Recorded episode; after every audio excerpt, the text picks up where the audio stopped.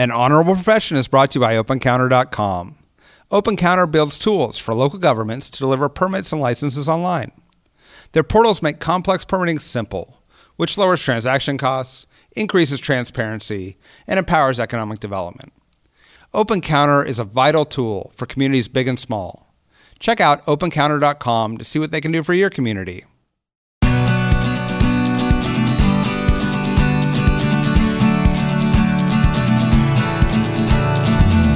Welcome to An Honorable Profession, a podcast giving America hope since 2018. I'm your host, Ryan Coonerty.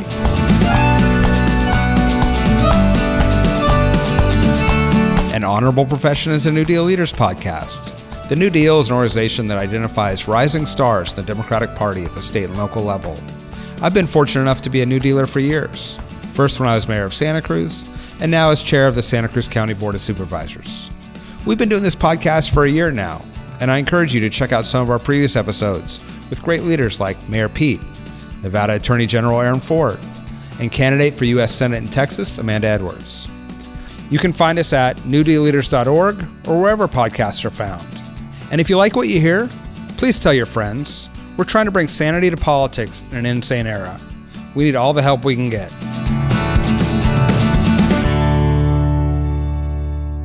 This has been a pretty bleak couple of weeks for our democracy.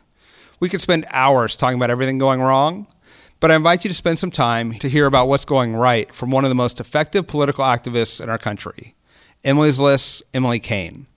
I've known Emily for a long time. First, when she was a newly elected state representative in Maine on the fast track to leadership, to her new role for the last couple years as the executive director of Emily's List, the premier organization in the country committed to getting women elected at all levels of government. She's a tremendous force for good. And I guarantee you that by the end of this episode, your faith will be restored and you'll be ready to get back in the fight. So without any further ado, here's Emily. Emily Cain, welcome to an honorable profession. It is so fun to talk to you. I am so thrilled. I am such a fan of the New Deal. I'm such a fan of the podcast and mostly of the community that you're able to support across the country. Thank you. Thank you so much. I've been looking forward to having this conversation because we were talking earlier, and you, through Emily's List, are really leading a revolution in this country. And um, tell us why, in the midst of all these meltdowns, we should feel really good about where our democracy is heading. I love my work in Emily's List. As executive director, I help lead Emily's List with our president, Stephanie Schriock, as we work to elect Democratic women across the country. A lot of people forget that Emily's List has been doing this work for nearly 35 years. And in this current time where there's a lot to be depressed about in the news, there's a lot that makes you anxious when you see the headlines of the day. What I love about our work at Emily's List is it is sort of the antidote for what ails you. It is that bright spot that can make you excited. And, and I can tell you some examples. So, so, Emily's List has a history of recruiting women to run for office. We've been begging them at times, known to do that over the years. And in our you know, nearly 35 years, we've now elected 150 women to the U.S. House, 26 United States senators, 16 governors, and more than 1,100 state and local officials. That in and of itself is great. But when you think about where we've been in the last few years, when Donald Trump got elected in 2016, at that point, Emily's List had really been mostly doing the recruiting by begging and going to find those women. And our high watermark of women reaching out to us at that point was 920. And that was in 2016, during that election cycle. 920 women reached out to us proactively to say they wanted to make a plan to run for office. Well, then Donald Trump won, Hillary Clinton lost, Republicans took over state legislatures across the country and started threatening women's reproductive health, the environment, communities with a racist, misogynistic tone everywhere. And guess what? The women of America stepped up because within one month of that election, more than a thousand women signed up with Emily's List. And that was when it was like four clicks into our website. So I'm just going to cut to the chase and tell you that yes, we had the Women's March, and yes, we had Parkland, and yes, we've had Me Too, and we've had Time's Up. But as of today, more than 50,000 women have signed up with Emily's List to say they want to make a plan to run for office. That is good news for America because these women are not necessarily all going to run now, but some of them are, and a lot of them did and they won in 2017, 2018, 2019. But they're making plans to run in the next five, ten years and beyond. This is not a wave of women. This is a sea change, and that's why I love my job so much. that is some of the best news I've heard. Tell me what that means when you get women engaged at the state, at the national level, when you have women in power. What happens? I'll give you some examples. You know, um, at Emily's List, we've really expanded our work at the state and local level partially because we've seen this need and this this growth of the number of women who want to run and also because we have more than 3 decades of experience helping women get elected to all kinds of offices that we can really put that to work on the ground. So I have a team of a few dozen people who, whose job it is to go out and recruit. And they're recruiting the best pro choice Democratic woman for the job. And they're taking on tough seats. So in 2018, Emily's List helped flip seven legislative chambers. That's a big deal, especially when you think about redistricting coming up around the corner. And what does that mean? Well, while we saw in states where we've not been able to yet take over majorities or win the governorship, what we saw were more than, I believe, 300 bills just in 2019 alone to roll back women's reproductive health. What we saw, though, is it was our women leading the way to stop it. Whether it was in North Carolina, where the women led the um, the support of, not overriding the governor's veto of a of an anti-choice bill there, whether it was in Maine, where the Democratic majorities led by Governor Janet Mills and Speaker Sara Gideon, and the women who took back the Senate there, not only did they hold the line on women's reproductive health? They expanded access by providing more more providers, more medical providers who can who can do safe and legal abortions, but also by putting insurance coverage in place. And that's huge. That's transformative. So we can see the difference. And also in Nevada, where they not only have women, they have the majority of the legislature is women. I like to say it's amazing. Women are the majority of the Nevada legislature, and the Las Vegas Strip has not like caught on fire and separated like an earthquake. it's not been Armageddon. Right. Guess what? They're getting good things done. They're compromising. They're having good dialogue and focusing on the real issues. That's what it means. Yeah, we had uh, Daniele Monroe Moreno, who's a state representative uh, from Nevada, on this podcast, and she was saying because she served before and after women took took the majority, and she said that the quality of the conversation changed and the issues that just weren't on anyone's radar, maternal deaths, came up and now they're really engaging and making it work. And it, it i mean it was like night and day. You're seeing things like paid family leave become not just a conversation about women and what they need, but actually a conversation about what's best for families and the economy. We see the conversation shift from where equal pay is sort of a, an afterthought to something that is fundamental to how we think about the economic potential for women. And, and I love when people say, oh, they're, we're going to talk about women's issues. And honestly, now in 2019, as we head into 2020, there's no denying that women's issues are actually just economic issues. They're fundamental issues of justice and fairness, and and of really who we speak volumes about who we are. And I don't want to paint too rosy a picture. We have a long way to go. There's no question. With women making up not even 25% of Congress, not even 30% of state legislatures across the country, we are in a lot of ways just getting started. But what the transformative moments like 2018 do, or the flips in the flip of both chambers in Virginia this fall, where Emily's List women led the way to flip both of those chambers, and we invested more than $2 million there, what we actually get out of that is not just better policy, not just a more civil and productive government. What we actually get is an aspirations changing moment. It means that little girls and little boys around the country, when they see news stories about Congress or news stories about politics, they are hardly ever going to see an image anymore that isn't doesn't include women and also particularly women of color, right? Because the, the the moment is not is not just about women. It's about the diverse group of women who are now serving in state houses and in mayor's offices and in the U.S. Congress around the country. How have you managed that scale? Uh, to I mean, that level of growth. That's like you know, that's like tech companies would wish for that level of growth.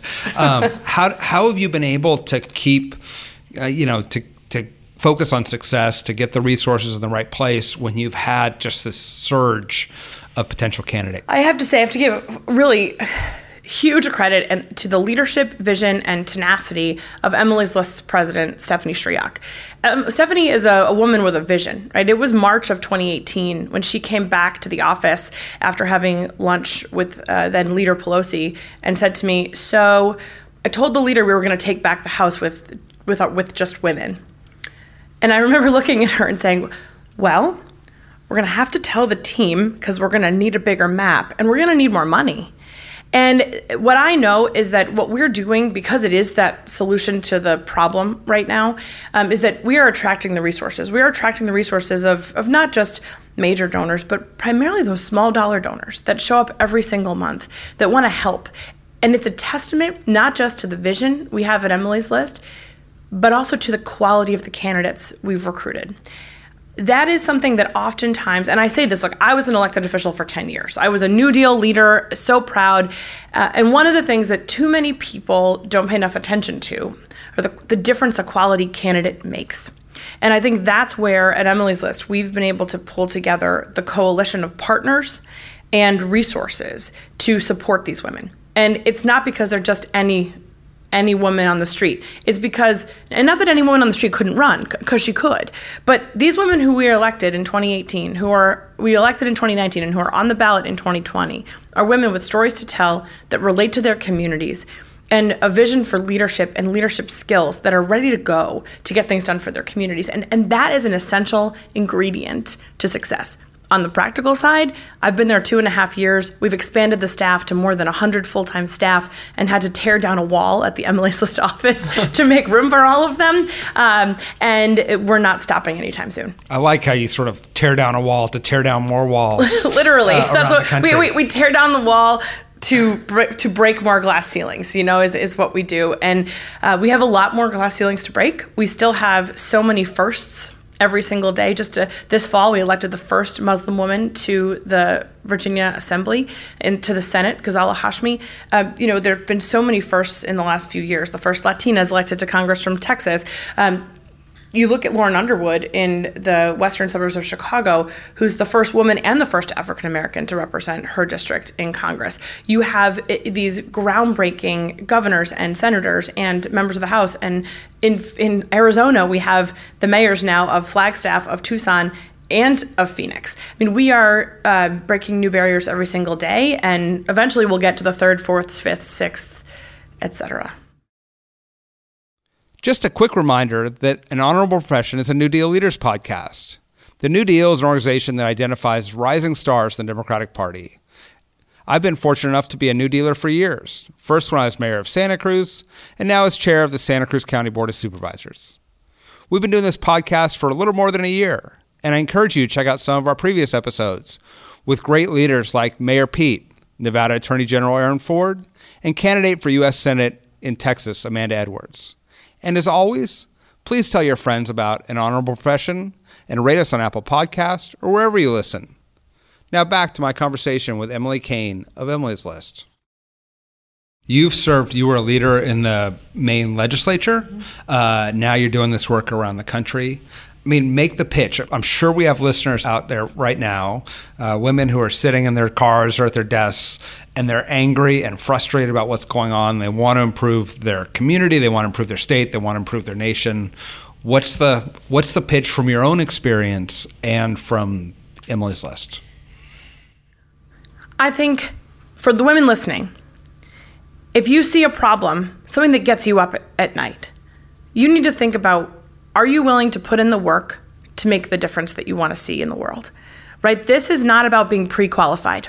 There are too many women out there who the first thing they ask is, "Well, I, I don't have a law degree, or I've I'm I've never been fill in the blank, a, a banker. I've never been a town councilor. Right? That that doesn't matter. When you look at the Constitution, the Constitution doesn't have a list of pre you know employment prerequisites for running for office. It has an age, it has a citizenship, it has a geography sometimes, right? But it it doesn't say that you have to have a college degree. It doesn't say you have to have been a parent or not. It doesn't say you have to have owned a business or not.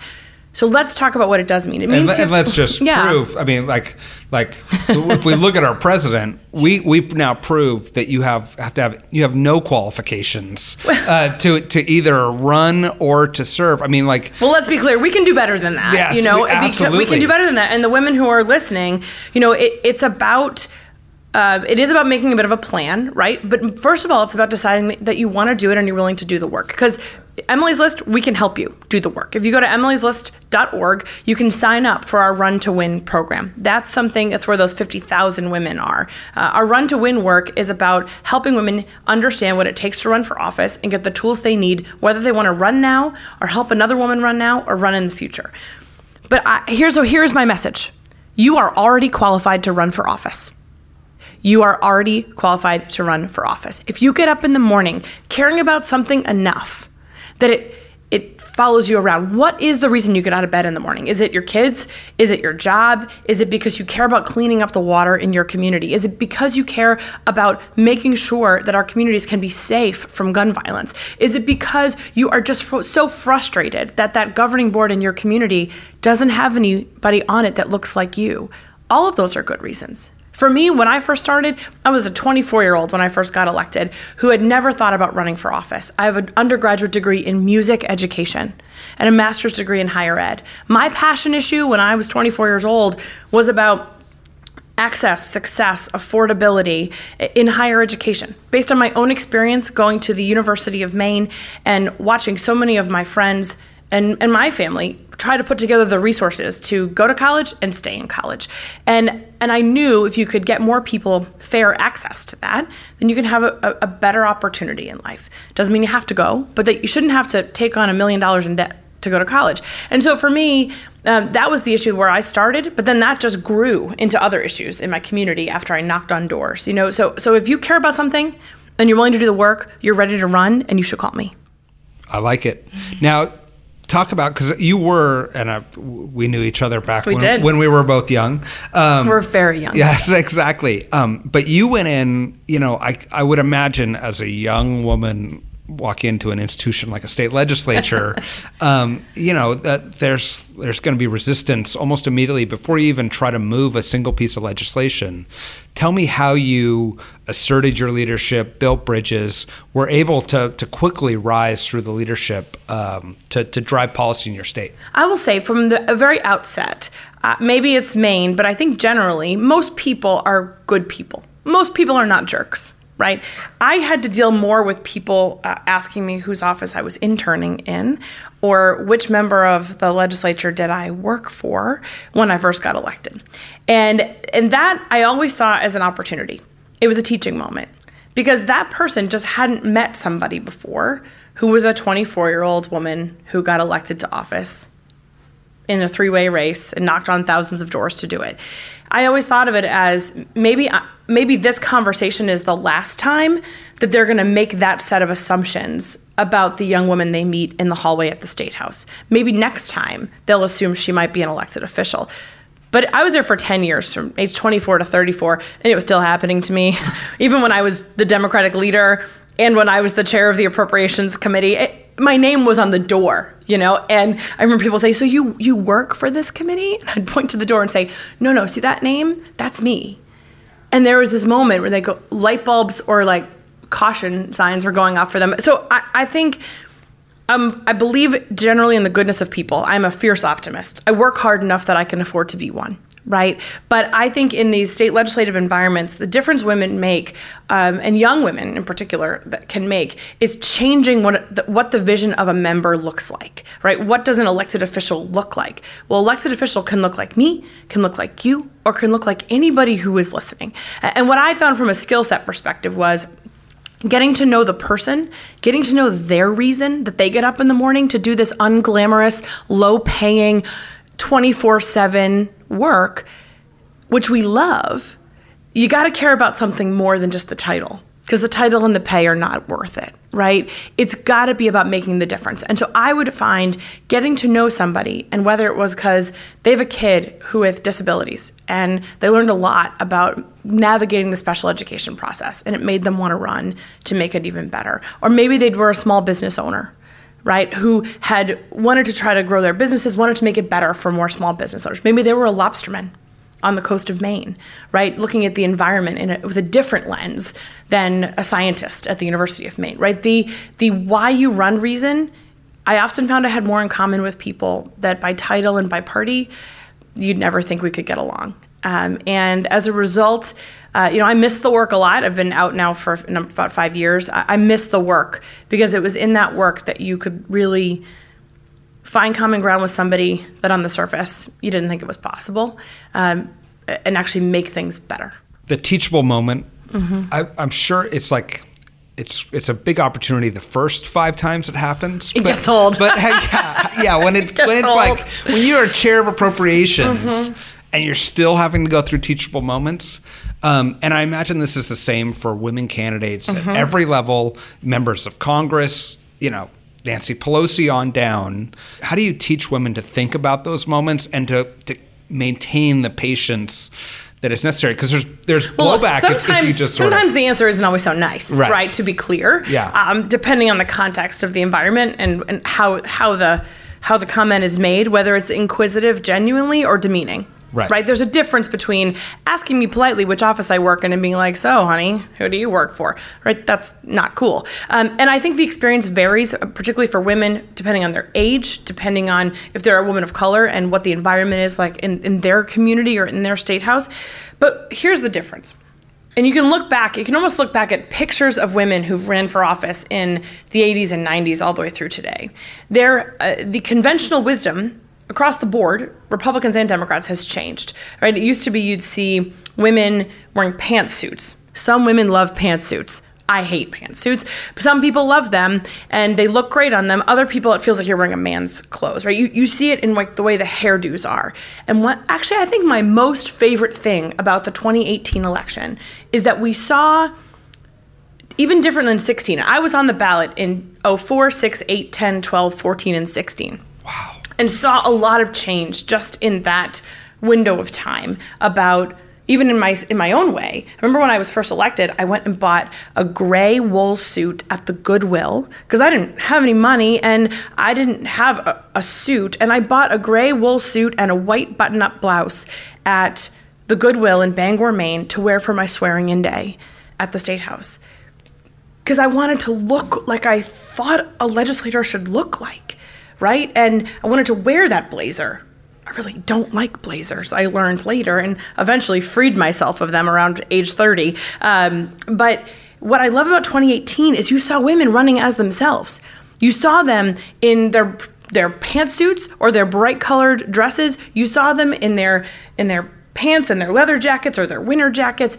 You saw them telling the stories of who they are. You saw them wear their hair the way they always have worn it. You saw them coming as their authentic best selves, despite whatever the conventional look of an elected official is. And the result of that is nothing short of beautiful. When you look at that picture of the women in white, those Democratic women in white, at the State of the Union earlier this year, it is breathtaking, and I will admit to you and everyone who's listening that it made me cry when I saw it, right? With Nancy Pelosi with the gavel in her hand and that sea of women from all different backgrounds, express all wearing the same color, but none of them looking the same. It used to be when you thought of what does Congress look like, you pictured a lot of men wearing similar suits. They were blue, or they were black, or they were gray. And that was it. But now, it's different. Now the normal includes those women in every which way that they look like. Um, and that that is why when you get those comments right? And you get those those comments about your age or your look or do you, that make you feel and question like whether or not you belong here. Now you don't have to look very far for for inspiration to make you stand up tall and say, "Hello, my name is and here's my title." Right? Cuz you you you they can't take that away from you. Right? When you're the senator, when you're the mayor, when you're the state representative, when you're the member of Congress it really makes you say, oh boy, it reminds you of we have, we have a ways to go, and we can't we can't rest on our laurels um, because the, the new normal of women running, women winning, women leading, diverse women at every step of the way is the new normal, and it's here to stay. Um, and all of us have an opportunity to be a part of uh, reinforcing that every day in our work. And is it extra pressure? Yeah. I mean, men don't have that pressure. so, like, white men, especially across America, is not like you don't, you know, you're not, you're not, you're not bearing the burden of every other man who's ever been in, in public office. Where for women, there's that time period where you feel like, and you're actually often treated like you being there means you represent all women. I, I recently heard a conversation where the question was asked to a panel of women what do you wish your male colleagues would know about your experience? And the panel was really good, and it was talking. They talked about how women do have to think about how we look because it gets changes how we're treated. That there is a question of safety that we have to think about, right? Because of the way we're treated. What many of us in elected office have had to deal with, you know, sort of security issues where we deal with law enforcement because there are, there are threats involved, things like that. Um, that we do often uh, we talk amongst ourselves about sort of who treats women better than others. And, and I will say one thing that I would wish my male colleagues could have known is that not all women are the same. Right? Just because you have one at the table does not mean you've got the representative for all women of all kinds sitting at your table. And that one woman isn't enough. Because I can't tell you how many times I would be asked to speak for all women and all young people when I was a young member of the legislature. And I would always say, well, it's just me speaking from my perspective. Um, and that's why, again, the diversity and number of women makes such a difference. So I was listening to the same panel that you were Yes. uh, listening to. And the thing that absolutely struck a chord with me was so I'm an elected official. I bring my kids to the community meetings. It's hopefully good for them. It's seeking on some level. People are nicer to me when I have my kids. Um, and but the women elected officials are saying, look, I bring my kids, and the kids sit there on their on my iPhone, um, and people judge me as a mother, and so it's a totally different experience for me. And that was like mind blowing. Our women, I mean, I, I remember getting asked, uh, um, you know, I'm, I'm in my late, I'm 39, I'll be 40 next year. I, I don't have children at this point. Um, but I would remember being a 32 year old woman knocking on doors in my state Senate race and having people just say to me at the door, I'd say, Hi, I'm Emily Cain running for state Senate. And within two minutes, they'd ask me either, Do you have children? Why don't you have children? Are you going to have children? Even things like, What does your husband think about what you're doing? I always thought, I bet my male colleagues don't have this, right? And uh, our women now who are moms and serving in Congress, you know, I think of Katie Porter, a single mom, you know, survivor of domestic abuse, amazing attorney, mem- elected to Congress from California. She was running in a primary where there was an, a, a man who, sure is a really nice guy, who also had similar age children, and she was the one getting asked questions like, "Who's going to take care of your children? Are, are you, you know, what what will happen to your children?" Like he wasn't getting those questions. Um, and again, uh, these women who have kids who are in Congress or who are in the governor's mansions or who are in the mayoral offices, uh, they're blazing a trail for the rest of us too. Um, and again, changing that view that you actually you can be and you are a successful mother at the same time that you are a successful elected official. So, for those of us who But want- good for you for knowing, knowing noticing the difference. Well, I did. That's the point. Is is that I actually didn't notice the difference until a woman told me that. that. So I, I'm. Uh, I, so I I learned. Yeah. Um, and that's what I'm sort of curious about. Is for those of us, whether men or women, who want to encourage more women to come into elective office because it is it's better you get better outcomes for your whole community when that happens um, besides obviously not asking people whether they're staff besides not judging Don't them assume they're staff. don't assume they're staff. Right? Don't assume. Yeah, That's a key part. Um, what other barriers do we need to remove in order to to make it easier and for for the women who do run to feel to feel more empowered and less like the like you know like uh, the doubt the self doubt that, that you talked about when you're when people ask you that it's not just well I have to straighten them out now you it, inevitably you there's some self doubt that comes in what other barriers do we need to There's a there's a lot of them, right? So Right. w- so women are definitely some of it is setting leading by example, right? Uh, being a, a colleague who who sort of catches himself before he says something about age, gender, what you're wearing. That, that's it's different to say that's a really nice dress versus like oh you wore a dress today. Those are different. Right. And one is a little creepy, right? And also, when you think about the time time of day of meetings and where you have them, that is one of the, the things I will say as a young woman in elected office. Often, a lot of times, work in state houses or city councils happens at the bar after the meeting, right? But as a 25 year old young woman in a legislature where most everybody was a lot older than me, showing up at the bar for me after a meeting at night, late by myself, you get a different reaction and a different story and narrative that comes out the next day. If that, that young woman was at the bar late last night versus those bunch of counselors were, you know, swapping stories at the bar last night. You don't picture the young woman in the crowd when you say that second part, right? So being cognizant of where you are and how it feels to be there because your experience as you, you yourself as a white male is going to be different than a young woman or a woman or a woman of color in that environment.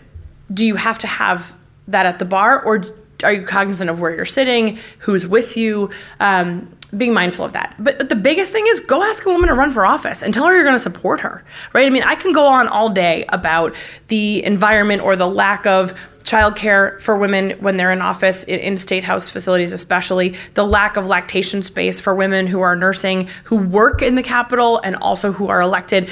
We can go through those structural things all day long. But the bottom line is the best way to make it change is to help a woman run for office, right? When, whenever you decide to finish, recruit a woman to come behind you. Don't don't be neutral on that, right? Go find a woman that you're excited about and, and get her thinking about running. You know, talk um, to your women colleagues about their experience. Ask them to share with you what it's like to work in the environment that you're a part of and and have that open dialogue with them. I bet you will learn things and see things differently than you ever realized before, right? And I think that it is the the truth is there's not just one thing to do. It's an all of the above thing. And it's a there's a cultural piece uh, and a, a gender dynamic piece that's societal that we can start to affect change. But for us at Emily's List, when we think about one of the best ways to make changes, it's about winning elections. Because when we win elections, we sort of force that. If we just, Emily's List, I told you earlier, all those big numbers of the women we've elected, right? 150 in the House, 26 in the Senate, 16 governors, more than 1,100 state and local officials. If Emily's List had not been started in 1985, I guarantee you some of those women, sure, they would have gotten elected. Of course they would have. But a lot of them wouldn't have. And it's not because they wouldn't be qualified, it's because change really is something that you have to force sometimes. When Emily's List started in 1985, we were, you know, nowadays people think of us as this big establishment political organization, but we're really scrappy, number one. And number two, we fight for everything that we do and that we get and the women we, we, we work for um, and we work to elect. But we are, we're seen from the beginning as a disruptor. And we still are because we're not at a normal yet where people automatically think uh, that, that a woman can lead in this way. Um, and until we get to that point, um, then maybe we'll feel satisfied. But until then, we're going to keep working. So we are heading into one of the biggest election years in our nation's history. Give me three Emily's List candidates that people should know about, support, get excited about, and um, make happen. Oh, wow. Okay. This is exciting. There are so many of them. Uh, I am going to, all right, I'll give you, I'll start with uh, the Senate. I think in the Senate, I'm partial to Maine, of course. Speaker Sara Gideon is a friend of mine and is running an amazing campaign. But I think people should keep their eye on Theresa Greenfield running for the Senate in Iowa against Joni Ernst. She is a, in her words, a farm kid with farm values, and she is doing amazing things um, as we look to uh, flip that that that ever changing to purple uh, district. I think we, uh, you know, Emily's List takes on primaries sometimes controversial primaries, and we are uh, taking on Congressman Cuellar in Texas, um, and we've got Jessica Cisneros running there. Jessica was actually his intern once upon a time. She's an immigration attorney. She has a personal immigration story to tell. People need to look her up right now while you listen to this podcast, and you you need to learn her story and and look at that district and see she she has a path to victory. And Emily's List is working hard to make sure she's going to get there. And then I, I will also add, I think the incumbents who need to get reelected cannot go unnoticed here. Um, and that's where I have to mention one of my favorites. I'm not supposed to have favorites, but Lauren Underwood in Illinois. You know, Lauren was elected as a 32 year old African American nurse who had never thought about running for office, has a pre existing healthcare condition that uh, she went to a, a she basically her congressman said he wouldn't vote to take away protections for pre-existing conditions and then he did. And she said well i'm going to run. And again she i mentioned earlier but she's the first first african american and first woman.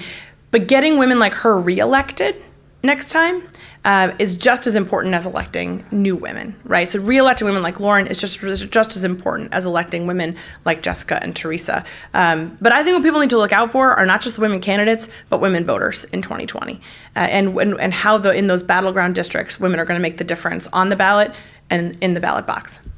Emily Cain, thank you for everything you've done. Um, thank you for your your service in the Maine legislature and now serving our entire country. Um, I, I can't tell you how how proud and happy I am to have you on the podcast and, and the work you're doing. Thank you so much. It's my privilege to to be on your show and also to be. Uh, I, I feel lucky to do my job every day. I get out of bed. I, talk about what I get out of bed now. I get out of bed now. I get excited to go to work, and because of the potential for what can happen, and because of the change I already see happening around the world and it's it's a joy to work at Emily's List, and everyone here should check out emilyslist.org. Uh, we are an amazing community to be a part of. We'd love to have you. Go get them. Win, win in 2020. Thank you. Thanks for listening to An Honorable Profession. Please subscribe to hear more amazing leaders, and keep asking your elected officials to be honorable. Boots Road Group produces podcast. I'm Ryan Coonerty, and because we keep things honorable, no tax dollars were used in the making of this podcast.